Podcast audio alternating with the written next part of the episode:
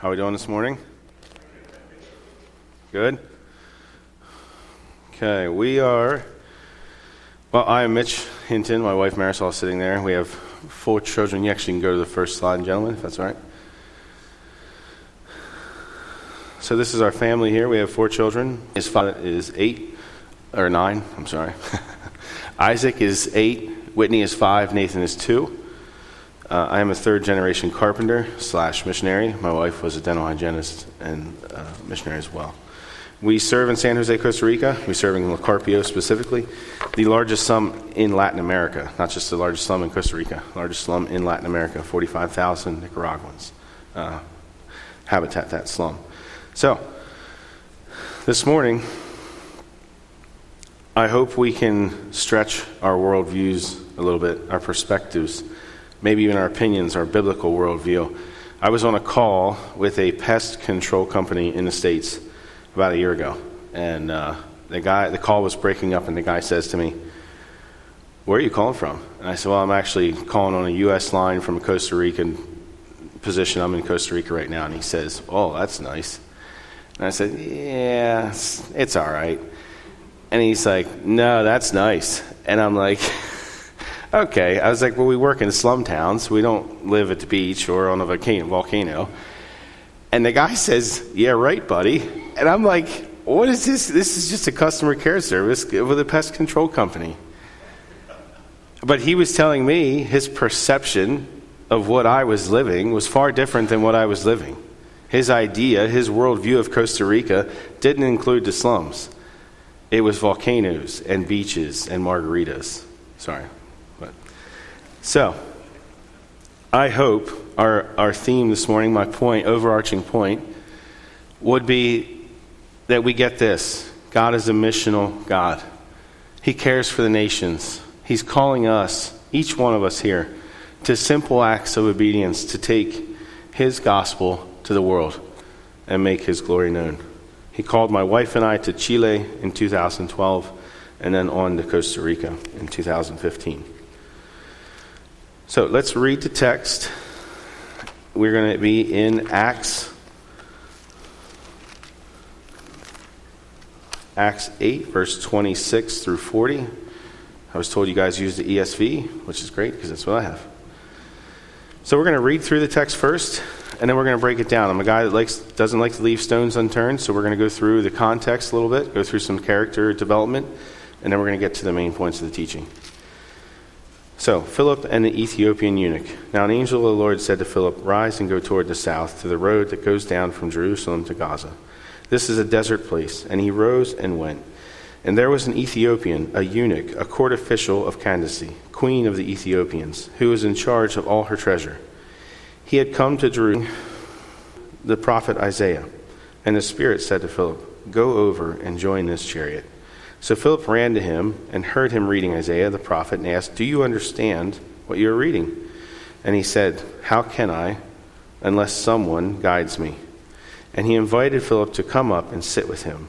Now, the passage of scripture that he was reading was this Like a sheep, he was led to the slaughter, and like a lamb before its shearer is silent, so he opens his, not his mouth. In his humiliation, justice was denied him.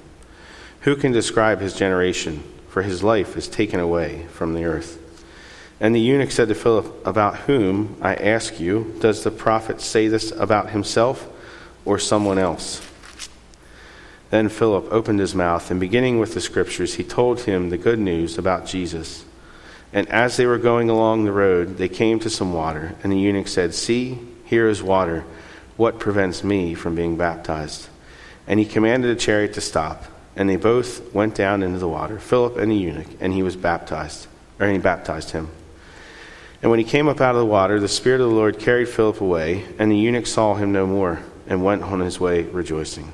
But Philip found himself, uh, that city I'm not going to pronounce well, Azotus, and he passed through the preach and preached the gospel to all the towns until he came to Caesarea. If we know a little bit about Acts, we know the context. The beginning of Acts 8 starts, uh, uh, continues in Simon the magician. What it looks like, uh, that many theologians would say, a false conversion. The story of Simon the magician in Acts 8 9 through 25. Then we move on to Acts 9, and it's Saul's conversion. So, this, the text we're going to read this morning is sandwiched in between what would be considered a false conversion and then probably one of the greatest conversions of the faith. And then also the, the Ethiopian eunuch. Another conversion, another way we can see true conversion. These are important to the text. This is important where it's laid out.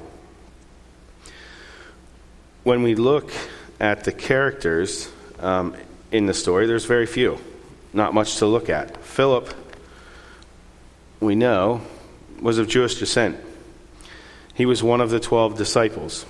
Often it's confused of, Jew, of Philip the evangelist and Philip uh, the disciple. This is Philip the disciple, two different people, not the same people, not the same person. We would remember him from the, the book of John, chapter 1, where Jesus calls him. He's invited, and then he invites Nathaniel, or Bartholomew, however it's written in your word, to come meet Jesus. I don't know if you remember the story, but we all have friends like Bartholomew. I am that friend who says, What good can come from Galilee? you know, he's talking about Jesus like there's nothing good from that town. It's how Pennsylvanians talk about New Jerseyans. Hopefully, nobody here from New Jersey. So, everybody has that friend. But Nathaniel, or excuse me, Philip invites his friend Nathaniel to meet Jesus. He was educated. We know this by his knowledge of Scripture, which also points towards the fact that maybe his family had some money. He was wealthy. We also know through his history that he spoke several languages. This is also very important to the story. We'll get into that a little bit later. And then I hope we answer the question, I hope it's clear, of why Philip was chosen. Why him out of the twelve? We move on to the Ethiopian eunuch. Not much really to learn here. I did a ton of research on the man, and not much to find. We know what we know from Scripture. He was, he was from Ethiopia. He was a court official who was treasurer over all the wealth of the queen of, of, queen of the Ethiopians. Based solely, and I'm pulling this from Scripture, so we're not going to call it Scripture. Based solely on the fact that he received permission to go to Jerusalem to worship and come back, would point to the fact that he was a trustworthy man. He was a man worthy, he had integrity, and the queen allowed him to go just mapping his trajectory, we know that he traveled 2,600 miles one way to worship. When I think of my life as a Christian, if the coffee was not hot enough or the seats were not cushy enough, I was upset in my church. This dude ran 2,600 miles in a oxen driven carriage. We could probably walk faster than those oxen. So, minimum 30 days one way to go worship in Jerusalem. Also, very important, if we remember, he, he's a eunuch, which disqualifies him even to enter. Guy go to Jerusalem to worship, he's not even permitted in the temple to do so, but he does it anyway. And he knows this. He shows this by some of his knowledge, some of his questions of Scripture. Let's look at verse 26. Now we'll get into dissecting some of the word. We know this is an odd calling we know from the historical context that this road is a desert road just based in Scripture. So we can assume the road is dangerous. We can assume the road is hot. There isn't a lot of water around. We, can, we also know it's like uh, the city of Gaza, heading towards the city of Gaza, which is controlled by the Philistines. We all know from history David and Goliath, Philistines and, and Jews didn't get along. They weren't buddy buddy. So God was calling this man, God was calling Philip to go. When I was thinking about it in upstate New York terms, I was thinking, would an angel of the Lord coming down here to Emmanuel and saying, I want you to go to the swamps of Louisiana and wait for me there? We would be like, whew, it's kind of hot down there. There's some big insects there and snakes possibly and alligators. Maybe you have the wrong guy, Lord. Maybe, maybe you're confused here and you're calling the wrong person. Philip doesn't answer that way. How does Philip answer? He answers with a yes, he answers with obedience. Many of us missionaries didn't have an angel of the Lord come down to our houses and say, It's time for you to go to Costa Rica. Our God is a creative God. He uses many ways to speak to his individual people and to speak to his sons and daughters. And I pray that you're all hearing from him in different ways through his creative means. Let's look at 1 Kings 19. I think it's up. Well, no, I don't have it on the screen. I'm sorry. 1 Kings 19, 9 through 14. It's one of the ways God speaks through Elijah, to Elijah. There he came to a cave and lodged in it, and behold, the word of the Lord came to him, and he said to him, What are you doing here, Elijah? He said, I have been very jealous for the Lord, the God of hosts, for the people of Israel have forsaken your covenant, thrown down your altars, and killed your prophets with the sword and I, even I only, am left, and they seek my face, they seek my life to take it away. And he said, Go out and stand on the mount before the Lord. And behold, the Lord passed by. And a great and strong wind tore the mountains and broke into pieces the rocks before the Lord, but the Lord was not in the wind. And after the wind, an earthquake, but the Lord was not in the earthquake. And after the earthquake, a fire but the Lord was not in the fire. And after the fire, the sound of a low whisper. And when Elijah heard it, he wrapped his face in his cloak and went out and stood at the entrance of the cave. And behold, there came a voice to him and said, I don't know how many of you experienced an earthquake before. It's a regular occurrence in Costa Rica. We experience them quite a bit. Nothing of great magnitude. The highest has been a seven. But it's not it's not a calming experience because you don't know how long it's going to last or what the, the power of this earthquake is. But God doesn't use that big event to talk to Elijah here. He doesn't use the fire, He doesn't use the wind. He speaks in a low whisper. And that, to me, is important when we're thinking of our communication with Christ, with the Trinity. What are we doing? Are we pulling ourselves back into those quiet spaces to hear from Him? Or are we just waiting for Him to speak to us through the busyness of life? The application point we have here are we collectively, as a body, listening? Are we personally hearing from God? Too often we hear, God doesn't speak to me. I've never heard from God. I won't rabbit trail us too far down this, but an important point is the difference between the written will of God, what you're holding in your hands, and the spoken word of God. All of us have the privilege of the written, written will of God in our hands to read and to understand. And I pray we're, we're getting into that because God doesn't choose to speak to everyone. He's never audibly spoke to me. Could he? Absolutely. Does he choose to?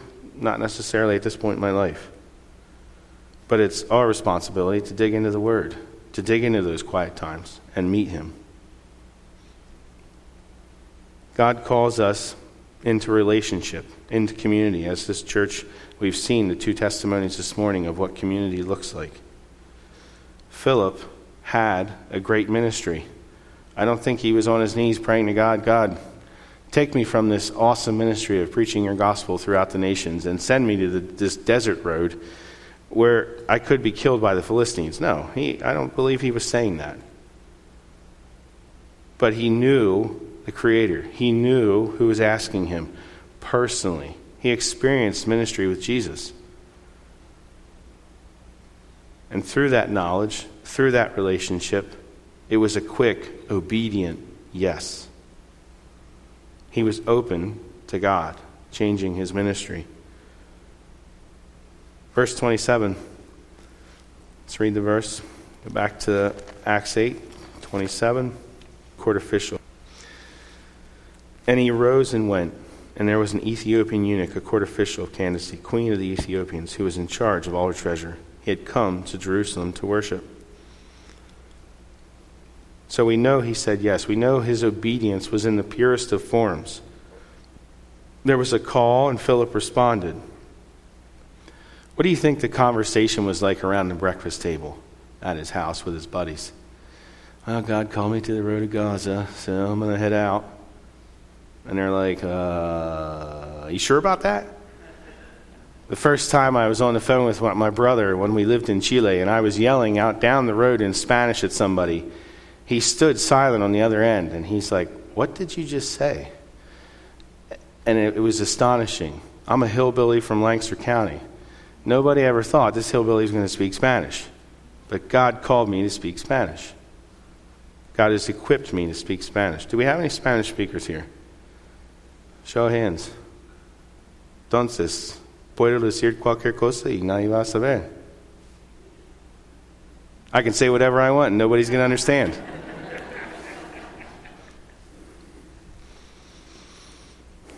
Okay. When I think of this relationship that Philip had with his God, I think of a child and a father, a child and a mother.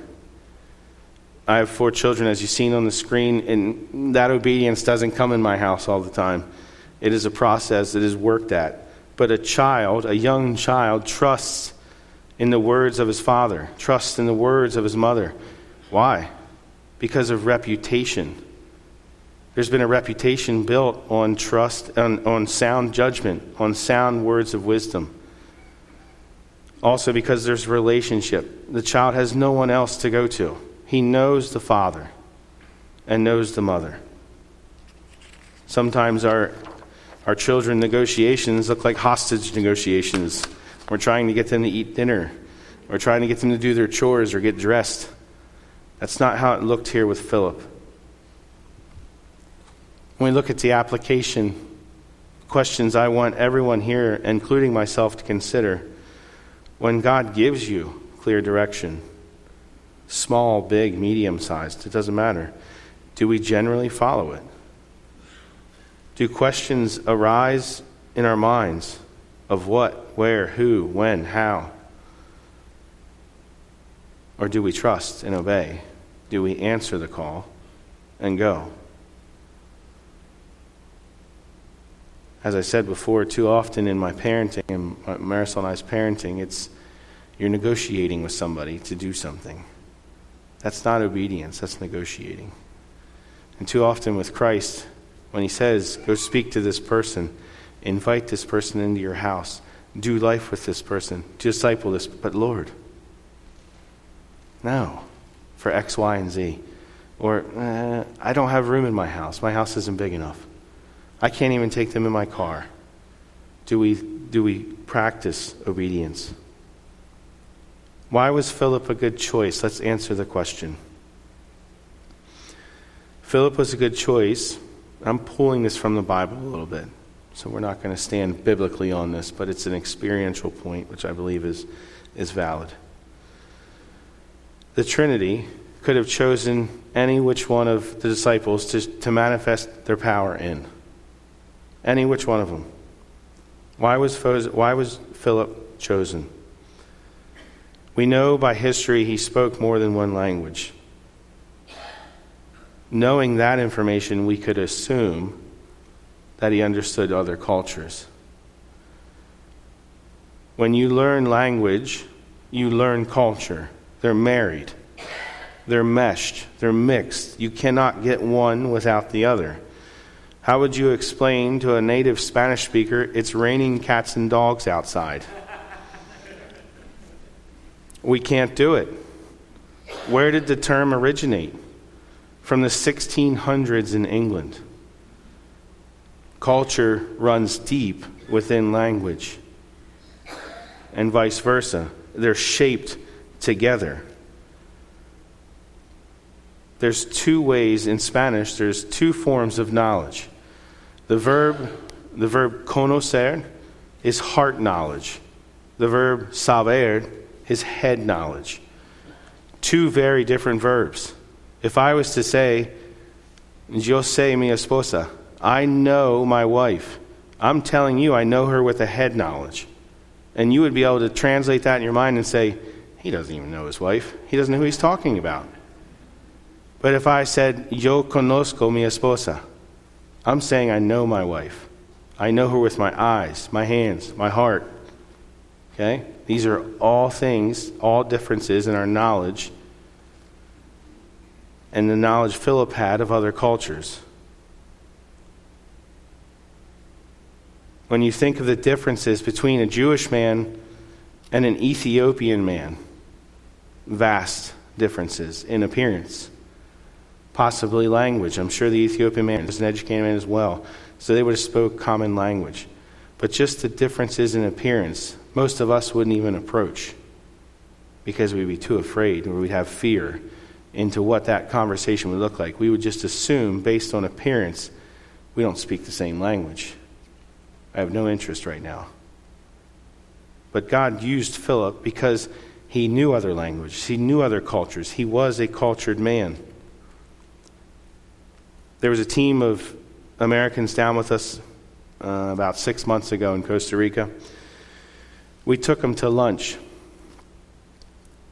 I had a man on either side of me. We were sitting and chatting, ordering food, and, and the guy to the right of me says, I want to I wanna order, uh, what he say, a Philly cheesesteak wrap.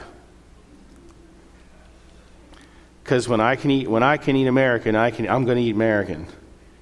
Now, I let him do what he wanted because he was going to get the result he was going to get a Costa Rican made Philly cheesesteak wrap. Terrible.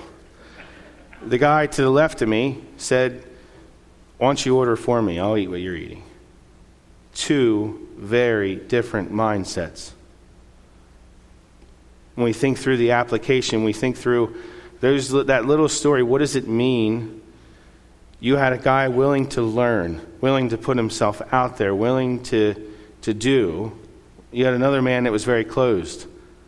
Ironically, this man was older by about 20 years. And the older we get, generally, the more accustomed we get to our standards, our ways, our methods.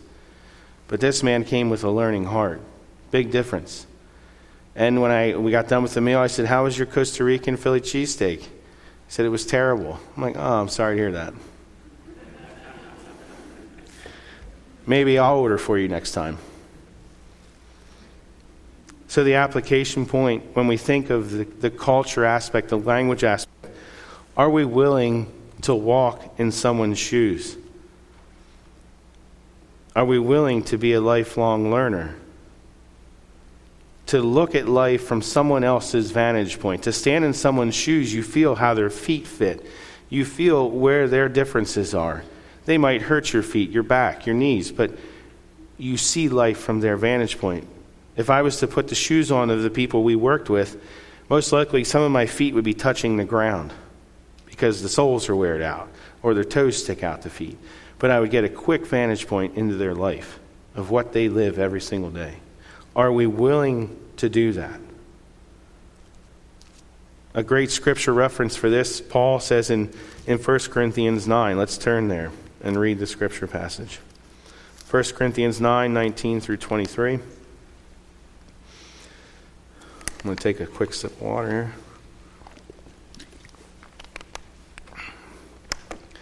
For though I am free from all, I have made myself a servant to all that I might win more of them. To the Jews I became a Jew in order to win Jews. To those under the law I became as under the law. There not being myself under the law, that I might win those under the law. To those outside of the law I became as one outside of the law. Not, not being outside of the law of God, but under the law of Christ, that I might win those outside of the law. To the weak I became weak, that I may win the weak. I have become all things to all people, that by all means I might save some. I do it for the sake of the gospel, that I may share with them in its blessings. Are you, am I, willing to become who God needs us to be to win some, to share in the blessing?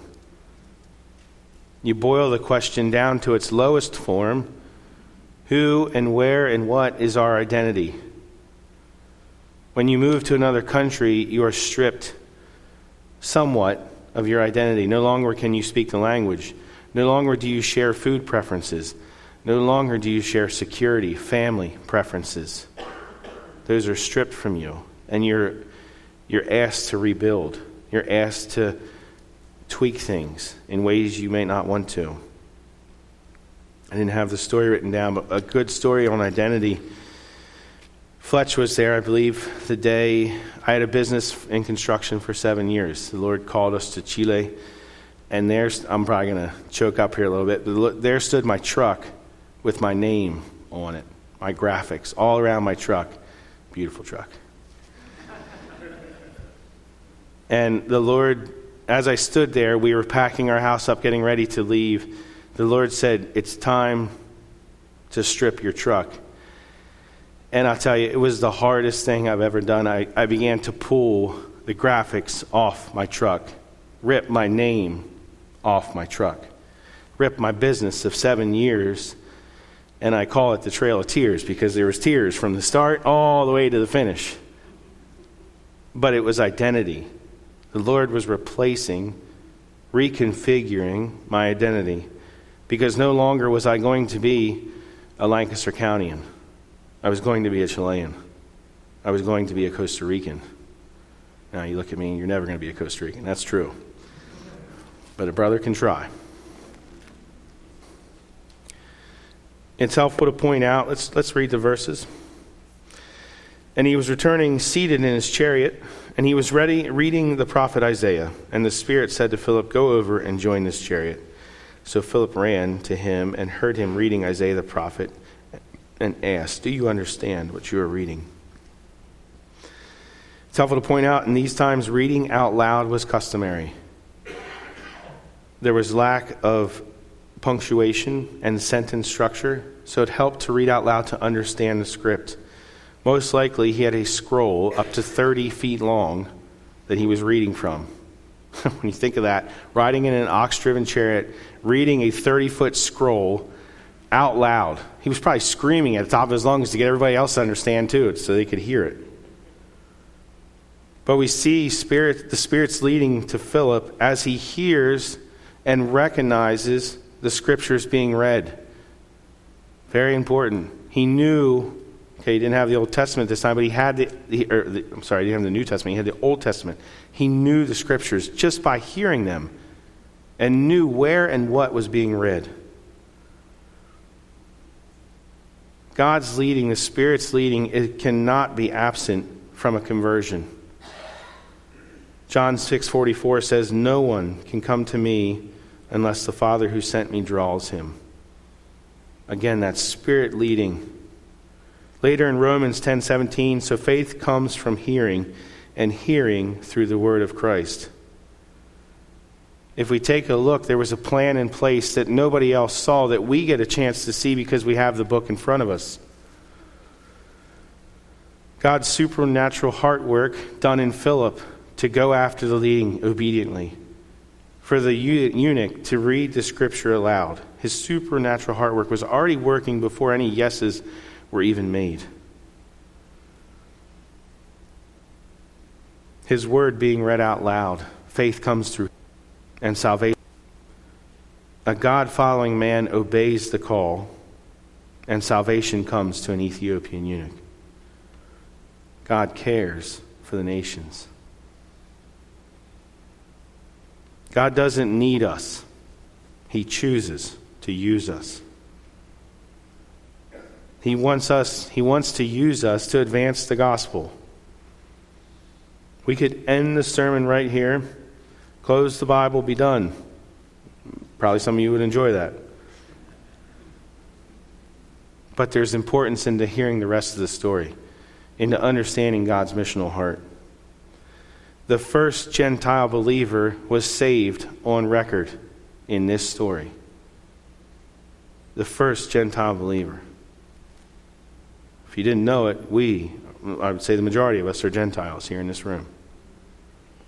God cares for the nations. We don't know the amount of time Philip spent with the eunuch, but we knew it was sufficient enough for him to understand the gospel and want to give his life to it. When we think through the applications of just these verses, there are many. Are we willing to follow the, the, the are we, sorry, are we following the Spirit's leading? simpler question Are you willing to get in the chariot? Would you have the obedience to the Lord's call, no matter how clear or concise? When we left for Chile, we have never been to that. We never went to the town we were living in. We never seen the house we were going to stay in. We didn't even really know who was picking us up from the airport. But the Lord said, Go, and we answered. It, I'm not interested in getting glory. I'm interested in, in sharing a story of sometimes God calls us blindly into faith, into that leading. God calls us to trust and obey. Too often, we trade obedience for comfort, me included. We'd much rather please ourselves than please God. I've been discipling a man by the name of Charlie for the last two years. The man's had a hard road. His father was never a part of his life. His mother died in October last year, almost a year ago. And he was the man in the house at 26 years old with a younger brother. So we entered into a discipling relationship. We tried to help his mom while she was alive, but dealing with the healthcare system down there, she ended up passing early at 50 years old. I had a hard conversation with him right before we left. We were, he's been a part of our studies. He's been a part of our English classes, our Jobs for Life classes, our, our courses. We have, we have rubbed shoulders. We have knocked sharp edges off each other. It's been 101 discipleship. And he said to me, can, you, can we walk through some of these points again? He's living with his girlfriend. And I said, Charlie, here's where it stands. And his end point was to me, and the conversation came down to pleasing God is going to cost me too much. And it was a hard conversation to hear because we were getting ready to leave. There wasn't going to be another two months of hard discipleship, of, of back and forth. He just come to the point, God brought him to the point of saying, if you want me as your king and savior, it's going to cost your life. It's a point in which we bring a lot of people to in Carpio. Like where I grew up in Lancaster County, a lot of people believe in God. A lot of people have good intentions when it comes to believing in God, but far too little give their life to Him. And that's the same in Carpio. Many people say, si Dios quiere. If God wills, we'll do it tomorrow. Or if God wants it, it, will happen tomorrow. But here, it was a clear calling from God to say, It's time to give me your life.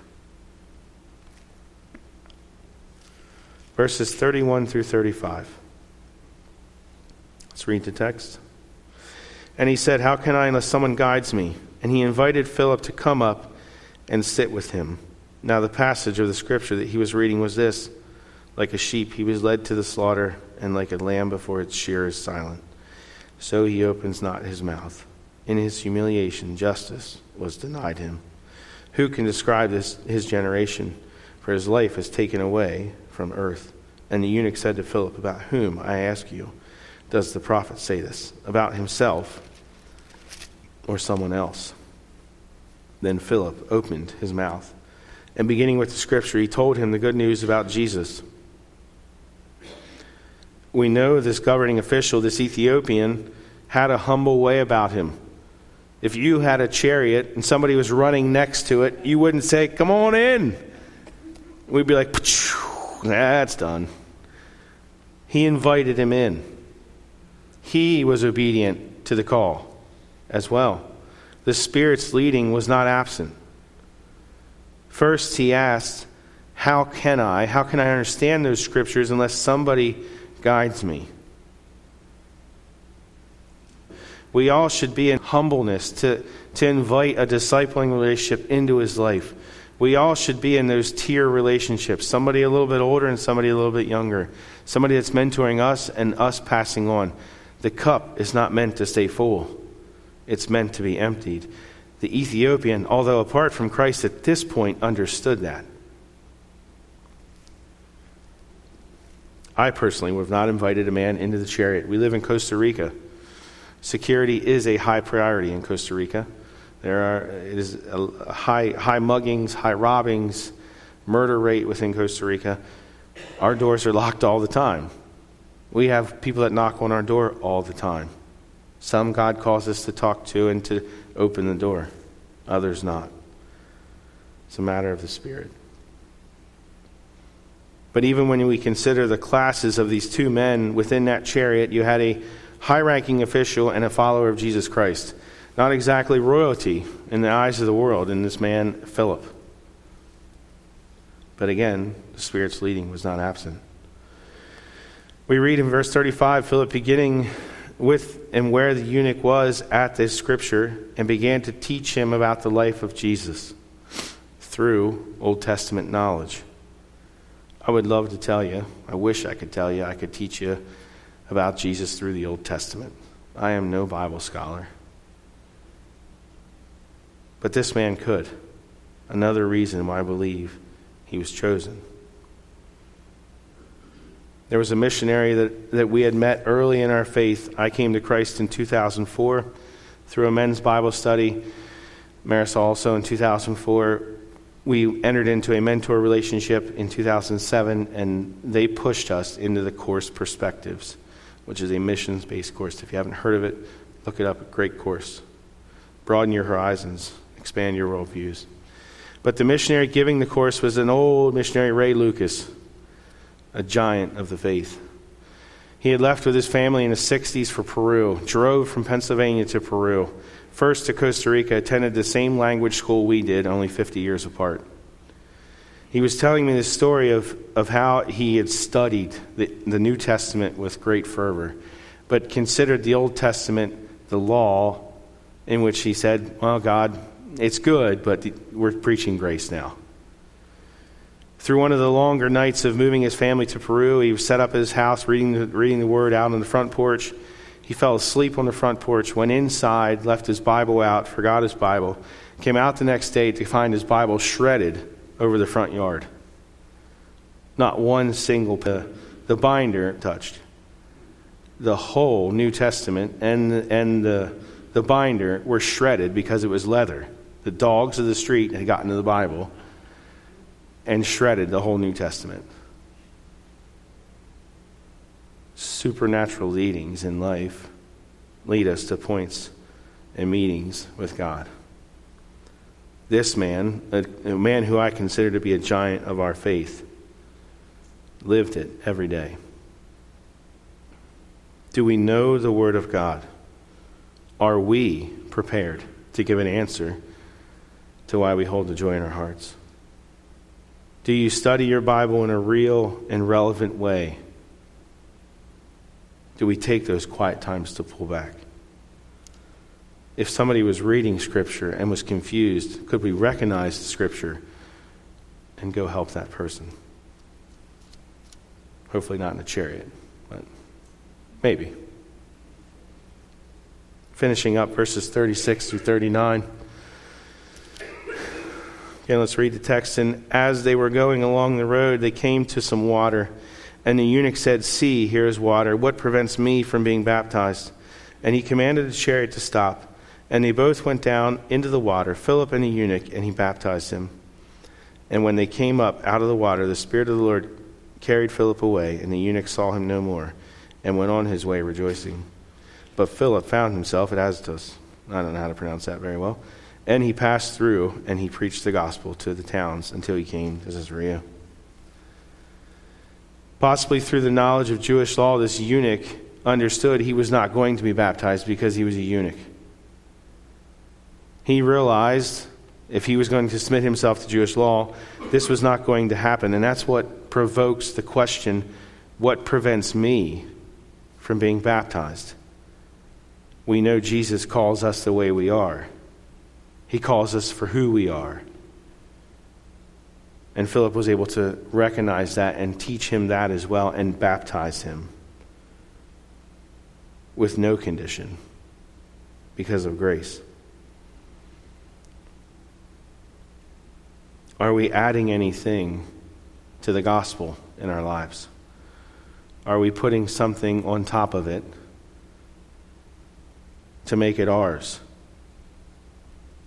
Is the gospel clean, pure, and holy the way it was meant to be? too often in my own life, I've added the, I've added the law back to the gospel. If I don't, if I don't read, instead of experience, sit down and pray at every meal. If I don't do this, if I don't do that, instead of experiencing the relationship with the Creator, instead of understanding and personally knowing with that heart knowledge the grace which calls us to these acts of obedience. Just in review here, these are application questions, again, that I think we all should look through and, and challenge ourselves to answer. How are we collectively or personally hearing from God as a, as a corporate body, as a family unit, as an individual? Are we living, are you living, well, are we living obediently to what God has called or calling you to? Many times callings are not, you don't sell your stuff and you're out the door the next day. They're spaced out, there's preparation. Are we being obedient to that call? Is the call as simple as speak to the clerk at the grocery store? Show her Christ's love. Go down to the, what was the home you guys are going to? Uh, Citron. And show God's love. Are these calls simple but require obedience? A big one. Are we willing to be a life learner? That's not a one sided question. That, that, that questions identity that questions worldview, perspectives, opinions? Are we willing to learn about someone else's culture? What relationships are we investing time into? Time is something you will never get back, something we live out in missions every day because it flies by. Never in my life has time passed me so fast as when I've been in missions.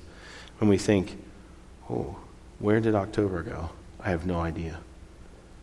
Where are we investing? And are we adding anything to the gospel?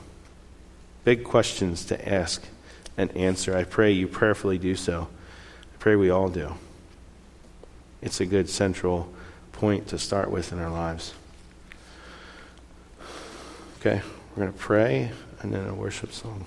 Lord, thank you for your word. Thank you for your heart for the nations, for using two men with no nothing in common to bring your grace and your salvation and possibly even your salvation to Ethiopia through this man. We thank you for the way you call us to simple acts of obedience, and I pray we continue to live those lives of obedience. And I pray we keep your grace at the forefront of our knowledge and our identity. In Jesus Christ's name, amen.